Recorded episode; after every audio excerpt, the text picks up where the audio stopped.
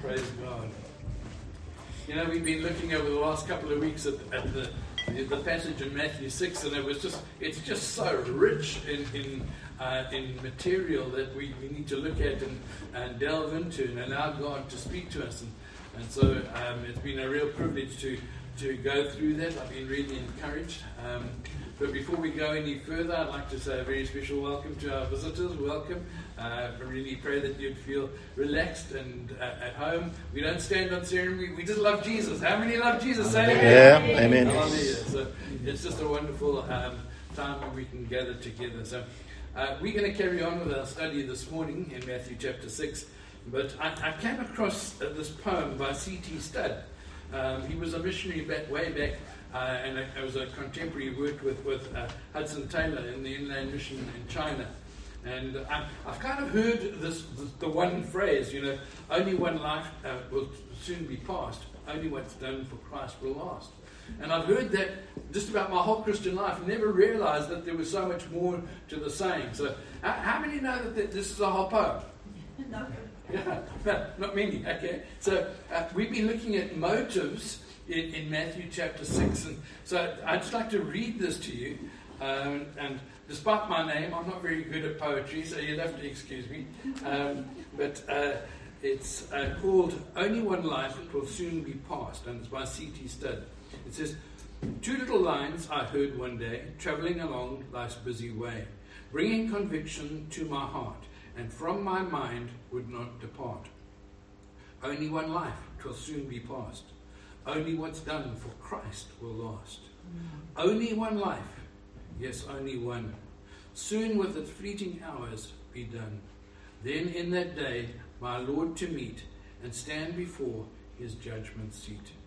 Only one life soon be past. Only what's done for Christ will last. Only one life, the still small voice gently pleads for a better choice, bidding me selfish aims to leave and to God holy will to cleave. Only one life will soon be past. Only what's done for Christ will last. Only one life, a few brief years, each with its burdens, hopes, and fears, each with its clays I must fulfill, living for self or in His will. Only one life will soon be past.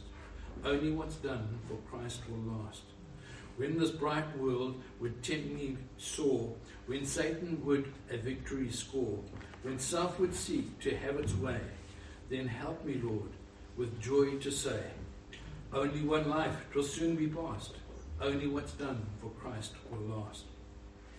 Give me, Father, a purpose deep, in joy or sorrow, thy word to keep. Faithful and true, whatever the strife, pleasing thee in my daily life. Only one life will soon be past. Only what's done for Christ will last. Only let my love and fervour burn. And from the world now let me turn, living for thee and thee alone, bringing thee pleasure on thy throne. Only one life will soon be past. Only what's done for Christ will last. Only one life, yes, only one. Now let me say, Thy will be done. And when at last I hear the call, I know I'll say 'twas worth it all. Only one life, 'twill soon be past. Only what's done for Christ will last. And when I'm dying, how happy I'll be if the lamp of my life has burned out for thee. Praise God. Where did you get that poem from, Pastor? Um, it's a it's a poem by C.T. Studd. Uh, it's it's on the it's on the internet if you want to get a copy of it. But you know, I think what a beautiful picture of living your life for Christ. You know, and it really reminds us to to uh, lay up treasure in heaven because it's only what we do for Jesus that has any eternal value when, when it's all said and done. It's really appropriate for what we're studying. You know, and so. Um, we, are going to go through and, and look at the rest of this, and, and, hopefully God will speak to you. I, I, hope that little poem will ring in your spirit. Uh, you know, it's only one life will soon be past. Only what done for Christ will last. Let's hope, let's hope God really bears that upon our spirit and that we don't um, forget. I want to give you an outline this morning as, as we look at what we're going to cover, hopefully, uh, and I, it, it's summed up in a few little words. It's a choice between two treasures, a choice between two visions, and a choice between two masters. That's what's really outlined in this portion of Matthew uh, chapter 6. And if you've got your Bibles with you, I'd like to invite you to turn to Matthew chapter 6. And we're going to look at a few verses, starting at verse 19. We're going to go through to 21. And it says this Matthew 6, 19 through 21. And I'm reading it from the King James. Lay not up for yourselves treasure upon the earth, where moth and rust doth corrupt, and where thieves break through and steal. But lay up for yourselves treasure in heaven, where neither moth nor rust doth corrupt, and where thieves do not break through nor steal. For where your treasure is, there will your heart be also. I think that that last word, verse in that, uh, in that trilogy of verses is the most powerful and the most important. Where your treasure is, there will be your heart also. So we need to be careful on what we're setting our hearts on. Because ultimately that's where we're going to end up. And I want to suggest to you right from the outset that the treasure that we need to be setting our hearts on is the Lord Jesus Christ. Amen? Amen. That's where we set our heart. Because if we set our heart on the Lord, then we can be assured that when, when the day comes, when Christ returns for the church, which I believe is so very, very soon, I believe we, we are living uh, in, in the days of the Lord's return. And so, uh, if we are living for Christ and we're living, and He's our treasure, then we will go to be with the Lord, and uh, it will be a glorious celebration at the marriage supper of the Lamb. Looking forward to that one. How about you? Amen.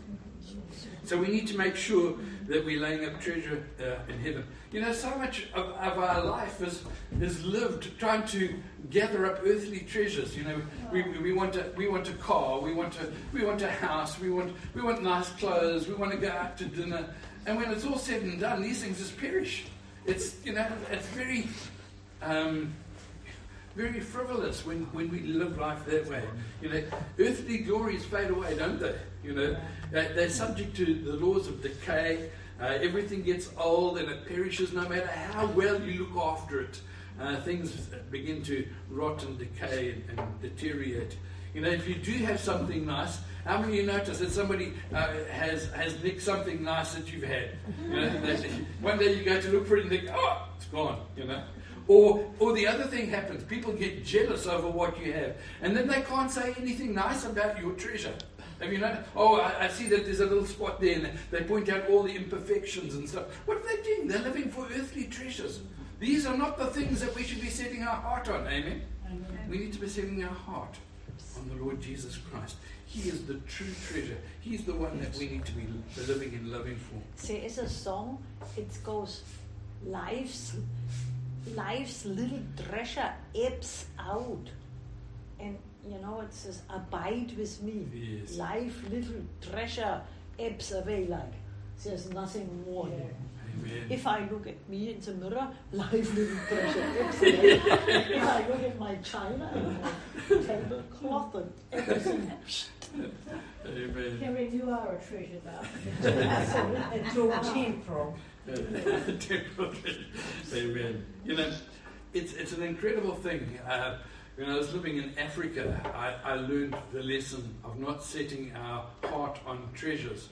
In one calendar year, Fee and I were burgled 22 times. 22 times from November to November. And, you know, I, I, we had nothing of value by the end. I'm thinking, why are you still breaking in? There's nothing but the bed I'm sleeping in, you know, the blankets are around. They've taken everything. But, you know, you, you suddenly realize that, you know, things are they come and they go. And the only thing that's really worth anything in this life is the Lord Jesus Christ. If we set our heart on Him, if we learn to love Him and honor Him in all our ways, if we if we do that which pleases Him, then then life is really rich and is worth uh, living. The trinkets and baubles of this world they perish, they rust, they break, or they're stolen. The things of this world are temporal for sure.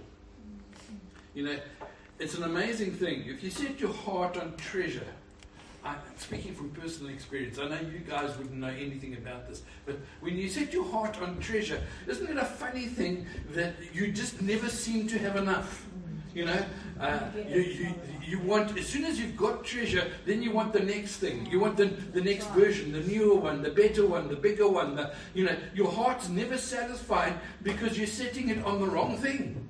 You're never fulfilled with setting your heart on treasure, you know, and uh, because that's because that's really coming from a heart of selfishness and from greed, and uh, these things will, will, not satisfy our heart. You know, John D. Rockefeller, he was the, the world's uh, first billionaire. Uh, he had a thousand million dollars. That's quite a lot of money. And this was way back when, when a million dollars was still a, a lot of money. and uh, he was he was interviewed by a reporter one day, and, and the reporter said to him, um, "You know, Mr. Rockefeller, how much money is enough?" And he smiled. He said, "His his answer was this: just a little more." The richest man on earth wasn't satisfied with what he had. You see, when we set our heart on treasures, whether it be money or whether it be anything else, it does not satisfy the cry of the human heart. Only Jesus can fill the void that's in our heart. Only Jesus can make us content and satisfied with life. And the question that I want to ask you this morning is this Who is happier? The man with $11 million or the man with 11 kids? And the answer is the man with 11 kids because he doesn't want any more.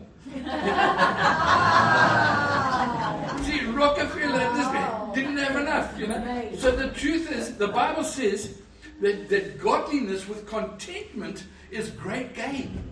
And so, if you are happy, if you are satisfied with God's blessing upon your life, if you're content with those things, you are richer than Rockefeller. Think about that. Because Rockefeller wasn't happy with his lot.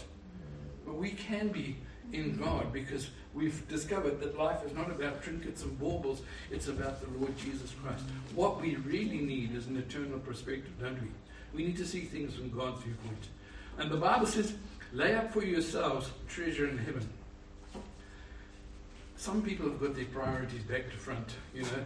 Uh, they, they use people and love things instead of loving things, uh, loving people and using things.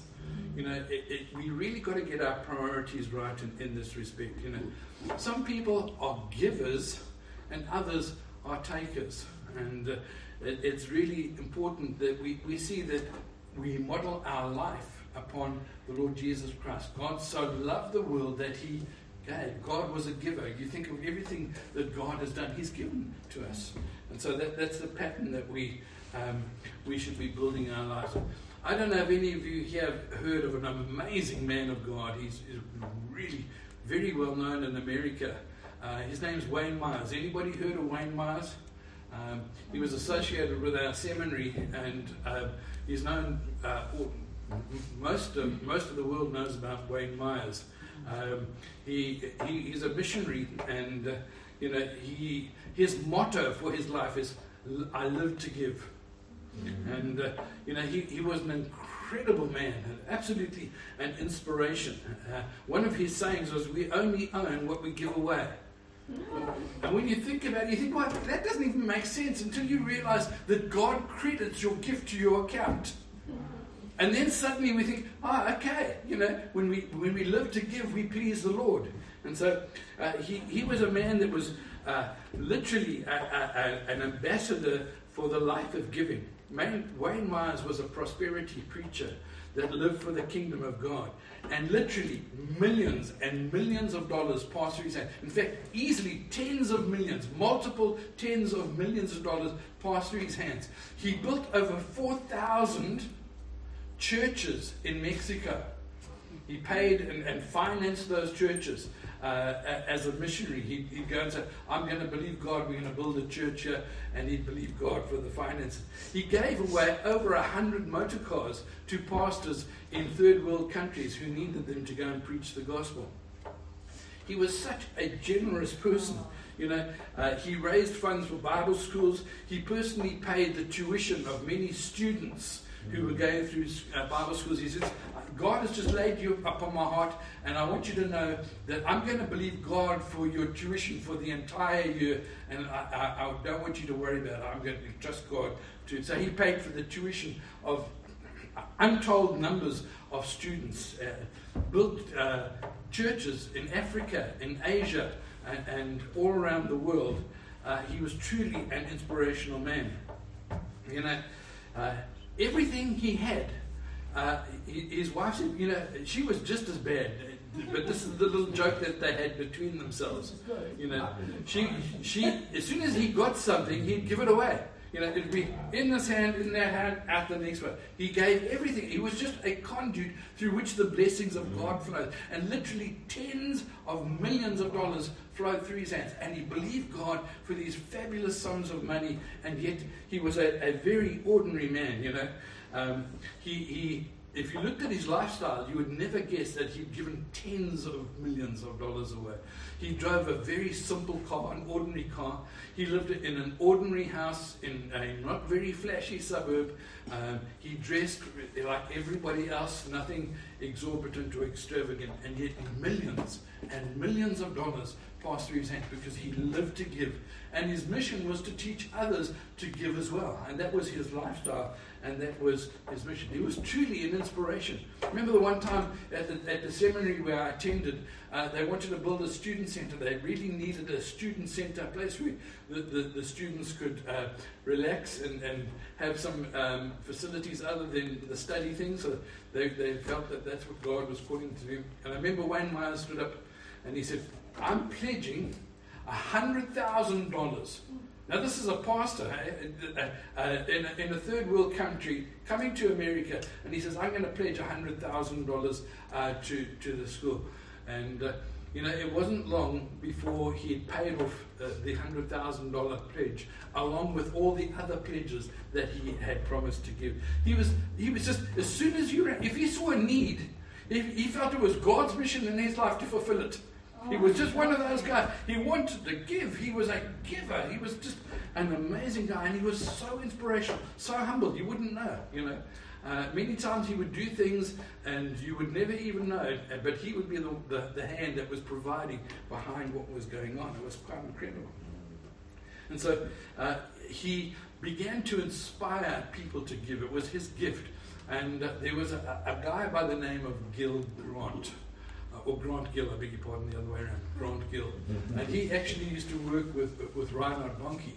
And um, he, he was in England at this particular time, and Wayne Myers happened to uh, be speaking at the Fire Conference in 1988, and he would, after the conference, he'd, he'd made a number of bookings to speak at different churches in England.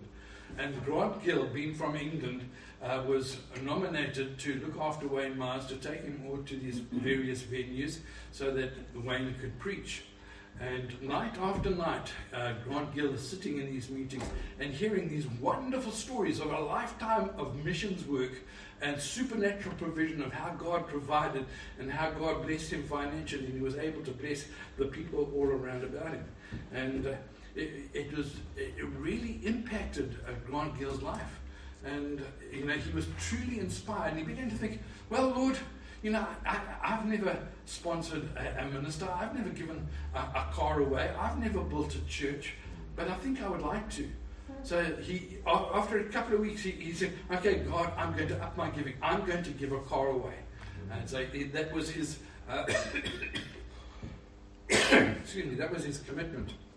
And so he began to say, Lord, I'm going to save, and whatever you give me, I, am going to put towards it. And next time I go to Africa, I'm going to, um, I'm going to give a car away. So he saved up his money, and it wasn't long before God sent him to Africa again. And he's driving around Africa. Excuse me. Ah, Pops are risky. So he's driving around Africa and he sees a sign, cars for sale. And he thinks, wow, okay, I'm going to go and have a look for, and maybe I can buy. So he walks in and he sees the car that he'd been thinking about and thinking, this is the very one that, uh, you know, I want to get. And he sees it there in the lot. there are only 11 cars in the parking lot. And so he goes around and, and, and he, he tries to find the salesman. He said, oh, no, it's an auction. Uh, and he said, well, what time's the auction? He says, it's all day today. He said, what you do, go around to the car that you like, write out a ticket of, you, of your uh, what you what you are bidding, and the, the car's locked, but there's a little slit in the window. Just push your ticket through the window. And at the end of the day, we'll unlock the, the car and we'll see who has the highest bid. So Grant Gill's sitting there thinking, okay, Lord, I want to start small, but I, am gonna I'm gonna pledge. Um, and so he went to the car that he really liked and, and, and he pledged an amount, put it in the window. And he thought, man, I'm going to miss out an opportunity. If I don't win this one, um, then I've got nothing to offer. Maybe I should put in a, a bid on a few more cars. Um, and so he said, I'm, you know, I don't want to end up with them all, so I'm going to give them a really low ball bids. Um, but at least I'll have, I'll have a bid in there. So he put in these ridiculously low bids and he popped them through all 11 cars. Well, you know what happened, don't you? he was bidding in pounds, and at that time the, the exchange rate was 25 rand to one pound. And so his, his incredibly low bids, when you multiply it by 25, were astronomically high. The guys were rubbing their hands together. They couldn't believe that, um, oh. that somebody was willing to buy all these motor cars. So that at the end of the day, they phoned him up and they said, Mr. Gill, we just want to tell you that you've won all 11 cars. the guy was absolutely, you know, he was in panic mode. He said, God, what have I done? I've only got money for one. And, and he was panicking and, and you know, he, he, didn't know what to do. He said, Lord, I, I just don't know how to get, this is a mess, Lord. You know, uh, help me. I don't know what to do. So um, he, goes, he, goes, to the guy and thinks, the only thing I can do is, uh, you know, I need to get away somewhere and pray. When you're in trouble, it's good to pray. Amen. Oh, he, he at least understood that much. So he said to the guy, uh, if I leave my car keys, can I take this nice car that I've just won and uh, go for a bit of a drive? So He's driving, he's saying, Lord, this is a mess. How do I get out of this? Lord, what am I going to do? I, I could get into really big trouble here. As he's driving around, he sees a sign, and it's the Ford Motor Company. We buy and sell used cars.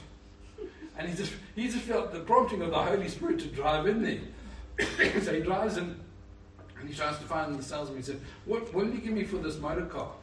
So the, the salesman sort of you know, has, has looked, goes through his books and has, has looked at the car, and he said, look, I'll give you an offer. And, and, and really, it, it, paid for, it paid for the car. And so now he only had to find out what he was going to do with, it, with the other 10, you know. But the, the offer that the salesman made uh, was, was actually so good that it paid for all the other 10 motor cars. And so they're starting slowly. Lord, I want to give one car. Turned out that, that very trip he actually had to give 11 motor cars away because God had blessed him. Man, you see, supernaturally provided. He started saving, but God started doing the work. Excuse me. You know, Wayne Myers used to say, I'm a living uh, I, am a giving while I'm a living, so that I'm a knowing where it's a going. and, I, and, I, think that, that that's a, a, very wise motto. You know, I think uh, when, when, you when you die and you leave it to the will, you're not always sure exactly what's going to happen to the money afterwards. Uh, he, he lived to give. But there was a, an occasion that arose very soon after this particular um, occasion uh, where uh, Wayne Myers was desperately ill. He needed a, a, a heart operation. I, I forget the, the um, the ins and outs of it. Um, but he went to Dallas, and the, the operation was going to be costing sixty thousand American dollars. Well, money was money was passed through Wayne's hands. You know, no sooner it was in his hand and it was given away to some, someone. He didn't have a penny to put towards this operation, and it was a very serious operation. They said, "You're going to die if you don't have the operation." But Lord, the word got out that Wayne Myers was in trouble, and the the, the, the, the Mexicans um, the 4,000 churches that he planted got together, they collected the money, and drove across the border, and went to the hospital and said, There's the, the $60,000. They paid cash for that offering. God took care of his servant. It was an amazing thing. What were these people doing? They were laying up treasure in heaven. You can't take it with you, amen? Mm. Some of us have tried, but you know, you can't take it with you.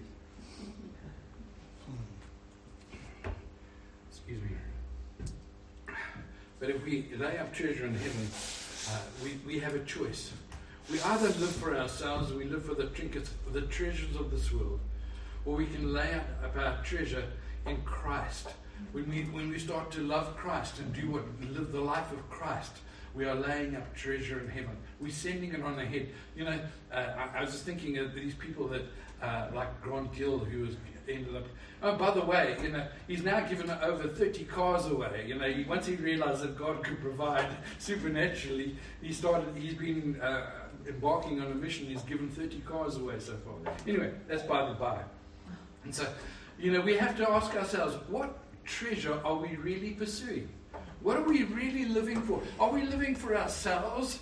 Or are we truly living for the kingdom of God? Are we, are we honoring the Lord? Are we seeking God? Is God our treasure? You know, it's important that we, we understand that because everything we have belongs to the Lord. And we are just here as stewards to give. So, those are the two treasures. We've got to decide whether we're living for ourselves or whether we're going to lay up treasure in heaven. Secondly, is the two visions. And that's found in Matthew 6 uh, and verses 22 and 23. Let me tell you that these two verses that follow are oddball verses. And I'll show you why in a second. Let's read them. And they seem to be quite strange um, when we read them. The light of the body is in the eye. If therefore thine eye be single, the whole body shall be full of light. But if thine eye be evil, the whole body shall be full of darkness. If therefore the light that is in thee be darkness, how great is that darkness?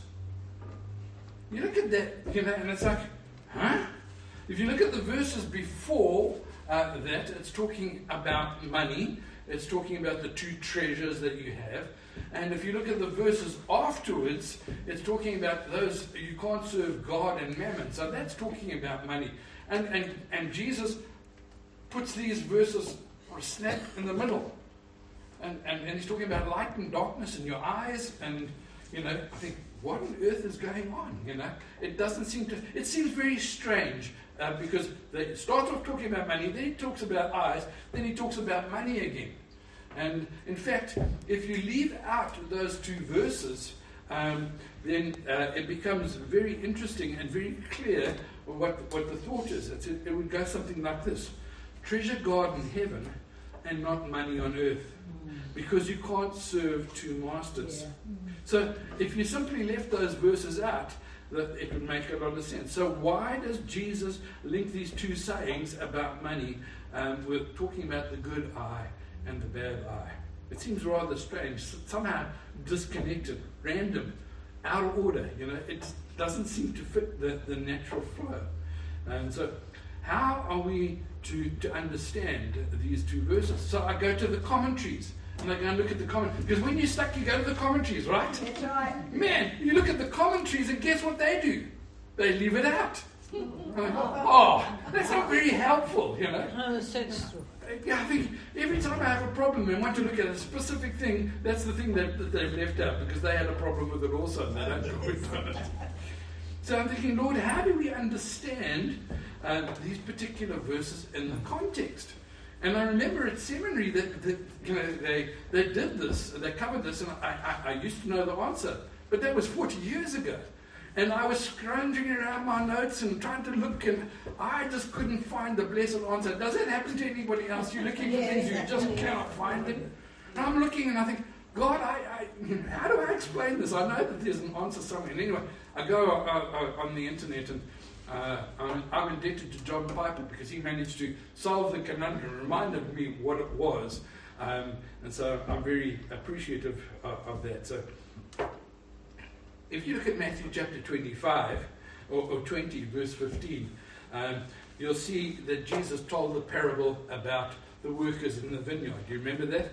They agreed to work from 6 o'clock in the morning to 6 o'clock at night, and they agreed to work for a denarii. And the, the master of the vineyard came along at 9 o'clock and so saw guys hadn't been hired, so he hired them and they went to go and work in his vineyard. He came at midday, did the same. And at 5 o'clock, there were still some people standing around, and, and, and the master of the vineyard said, Come work in my vineyard. And at the end of the day, um, the, he calls everybody together and he pays them exactly the same. They paid everyone a denarii. And if you've been working for 12 hours and the guy comes along at 5 o'clock and gets paid the same as you, how many might think, hmm, yes. uh, Lord, I don't quite get this, you know? And, uh, you know, it's kind of interesting um, because that, that's exactly what happened. What is going on here? The master is lavishly generous to those who work for one hour, and uh, he pays the agreed amount for those who worked all day. So those who worked all day grumbled, verse 11 tells us, against the master of the house. They weren't happy with this master because he did that. You know, if we take that and we spiritualize it, um, we, we could look at it this way. If we were in that situation, I think some of us would feel a little bit aggrieved. But I think that's because we often have a wrong perspective. I think we should say, hey, my, the right attitude would be this. Hey, I got to work for the master for 12 hours that day. That would be a blessing to the Master. You know, when we serve, some people are going to get into heaven, and we, we've served Jesus all our life, and they're going to they're going to be rewarded, and so we. How many know we're going to get a bigger reward than they will? Oh yes. Amen. Hallelujah. but they will be rewarded, even though they got in by the skin of their teeth. And so, you know, having the right attitude was important. So, uh, the Master was lavishly generous to those who worked for one hour, and he paid the agreed amount to those who hadn't. If you read this in the NIV, you're going to get a little bit confused because uh, Matthew 20 and verse 15, which is talking about this particular thing and the verse, it says this. Uh, this is what the master says Am I not allowed to be, to do what I choose with what belongs to me? Or does this, uh, do you begrudge my generosity? And if you try and figure that out in terms of, of the parable, you are lost. I want to tell you. Because that is, uh, that is not a translation, it, it's a paraphrase of, of what's said. And so, uh, unfortunately, the, the, the, paraphrase actually makes it far more difficult to understand what, what has been said. Uh, it says, it's not a translation. The paraphrase says, uh, uh, and it's a very loose translation of the Greek uh, the literal Greek says, or is you are I evil because I am good. It says, uh, uh, estesu, uh, and if, if you think of that word ophthalmos, uh, you, you, might hear or think of the word ophthalmology. And um, it's, it's where we get our English word ophthalmology from, ophthalmos. And it really is speaking about ophthalmology is the study of the eyes, and so this is speaking about that. Is thy eye evil? Uh, and that's the Greek word porneros. Uh, and so he's saying, is thy eye evil, porneros? Is it corrupt? Is it, is it uh, putrid and defiled? Hoti ega ami uh, agathos. That's what the Greek says. And so it's, it's, saying, it's saying this. Uh, is, thy, is thine eye evil because I am good. That's what he's saying. That's the literal thing. When you put that back into, into the context, it begins to make sense. Because what is it saying about the evil eye in context with the, the, the, the workers of the vineyard? You with me so far? Mm-hmm. Okay. So what does the, the literal Greek say? You know, uh, is thine eye evil because I am good? And it, what, what it's saying is this. The, the evil eye, the bad eye, uh, refers to the eye that cannot see the beauty of grace. They cannot see the grace that God would let, or the, the, the master of the vineyard would lavishly bless somebody else. They cannot see that. They, it refers to the brightness of generosity. Um, they cannot see the unexpected blessings to others as a precious treasure. All they see is that they've been hard done by. Uh, so it is an eye that is blind to what is beautiful, bright, and precious and godlike. That's what the evil eye is really about. It's a worldly eye. It sees that money and material rewards are more to be desired than the beautiful display of God's gracious generosity. so, what is the evil eye? Put it into, into, modern day language. What does the evil eye see? It says, some guys at the end of the day were paid a lot more for work that they didn't do. They were, they were envious about that. They were angry about that. The guys that worked for 12 hours felt cheated, even though they had agreed to work for, uh, uh, for the, the money that was uh, paid them. They, they thought they deserved more money because they had worked in the heat of the day. even though it was what they agreed to work for. And so it was all about money. The bad eye, the evil eye, was all about the way they saw money. They felt cheated, they felt robbed, they felt this is not fair.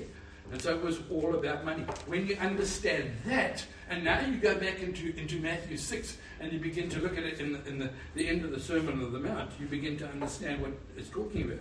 The bad eye here parallels the bad eye in the Sermon to the Mount, uh, uh, on the Mount, where it's talking about money. So the good and the bad eyes is really talking about two distinct ways of viewing money. In fact, far from being uh, a random and uh, obscure and strange verses, these two verses are actually striking at the very heart of the aspect of money. Okay?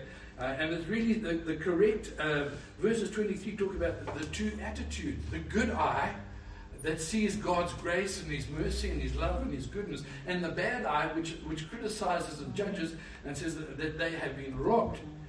And it fits perfectly well into the, into the scenario about the two treasures, the two eyes or the two visions, two attitudes, two visions of money, and the two masters. And so it fits very well into that particular category. You know, isn't it strange that in, in some branches of the church that you can't talk about the prosperity message? You know, if you do, some people get mad. They get angry. They think, oh man, this guy's a heretic, you know, let's burn him at the stake. You know, they, they really get hot under the collar. This is why? Because the, they have come across a bad experience. Um, they've had bad experiences, and uh, uh, because somebody has abused the prosperity message. The prosperity message uh, if, if that happens, we shouldn't stop teaching it just because uh, it's been abused. We should correct the abuses, we correct the errors with the truth. Can you say amen? Isn't that what we do with salvation? Somebody gets saved and, and, and then they get, they get involved in sin. We say, oh, I, I can't preach about salvation anymore because, uh, because no, it, it, doesn't work. Look at this. It's all, no. We, we bring correction. We tell them that they need to repent. We bring the truth Again, we don't back off the truth, we bring more truth to, to the subject and more light in order to do that. So we preach the whole counsel of God.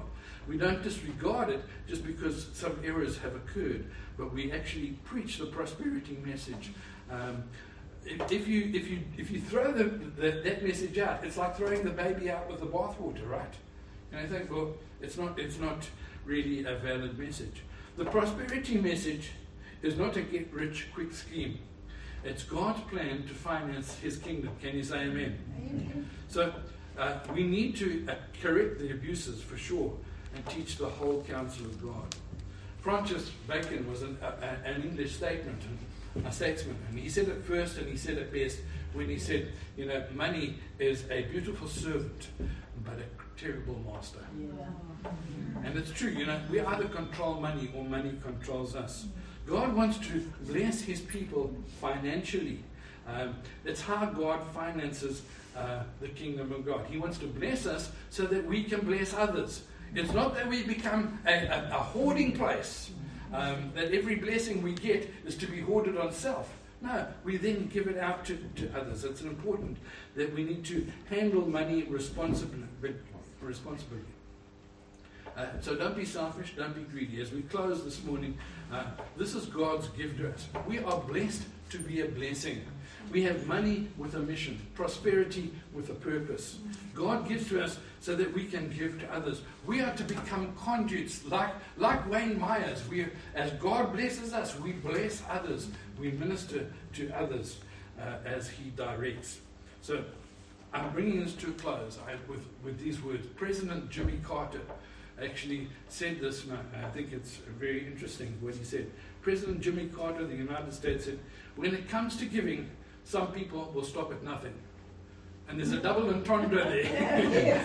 and I, I, think that that would be a good place for me to stop talking about money this morning. So, but it's in the text. Praise God. So um, let's, let's just bow our heads in a word of prayer and let's help ask God to help us to have a good eye and help us to be generous and to be kind and to be thoughtful. Help us to, to follow Jesus' example. Let Jesus be our treasure. Let Jesus be the love of our life. And, and may this week be a week where we pursue Jesus with a fresh vision, that we pursue the Lord with a new intensity. Could we this morning, as our heads are bowed in honor of the Lord, as we look at our lives and think, Lord, could I, could I step up this morning? Could I pursue you and make you the treasure of my life? Could I pursue you harder this week? Could I love you more? Could I do better? Uh, Lord, am I striving after the greatest treasure? You are the pearl of great price. And Lord, we want to love you. And Lord, uh, Lord, we want to lavish our love upon you. Help us, Lord, to, to draw close to you this week. And I just pray for, uh, for each and every one of them. I want to say, I want to raise my hand this morning. I, want, I would like you to pray for me that, that that prayer is fulfilled in my life. And I would like to pray for any of those who say, I really want to make this week a, a, a week where I have a new vision of what it means to pursue God, the true treasure of my life. I want to pursue Him through the Word. I want to pursue Him through prayer and worship and witness. I want to pursue the Lord with everything that I have. I want to make this work, this uh, week count, because only what's done for Christ will last. And so, Father, I pray. Lord, that, that you would speak unto us. And I, I wonder, while every head is bowed and every eye is closed, if you would pray for me. But if I could pray for any of those who have a similar desire in their heart that they're going to make this week a week of absolute pressing into God and really laying hold of God's uh, blessings and treasures. And so, is there anybody here this morning that I can pray for? Thank you, thank you, thank you. The hands are, hands are going up all over the place. Thank you, Lord. Thank you, Lord. Father, I, I just pray for my brothers and sisters that this week will be a week we, we draw close to you. You said if we will draw close to you, that you will draw close to us. I pray that this week, Lord, will be unparalleled in the weeks that have gone by. That this week, this year would stand out as a week where we begin to, to really pursue you. Lord, that we, we continue our fasting as we as we looked at last week, that we would be reminded that, Lord, we, we're seeking the kingdom of God, that you are the great treasure. I pray that this week, Lord, would be a priority week where we give you first place Lord, that we would make sure that we're reading the Bible and praying, not because we have to, not from a legalistic standpoint, but because we love your word. Lord, because we want to draw close to you. And so, Heavenly Father, I thank you for every person that has indicated a, a desire to, to make this week a special week, a unique week. And I pray, Lord, that uh, along with them, that we would really honor you and love you. Help us, Lord, to, to, to give to those that, that are needy, those that, uh, Lord, are less fortunate than ourselves. Help us, Lord, to lay up treasure in heaven. Help us to bless you and to honor you, Lord, through fasting and seeking your face. And Lord, just may we love you with a more fervent love. Stir our heart. May we become more passionate, more zealous, more sold out for you than we've ever been before. And so, Father, we declare our love and our devotion to you, and we make our commitments to you the, this morning in Jesus' name. I just want to give you 30 seconds this morning to, to talk to the Lord about the commitment that you're going to make to the Lord this week. Hallelujah. You just take that time to talk to the Lord, tell him what you intend to do.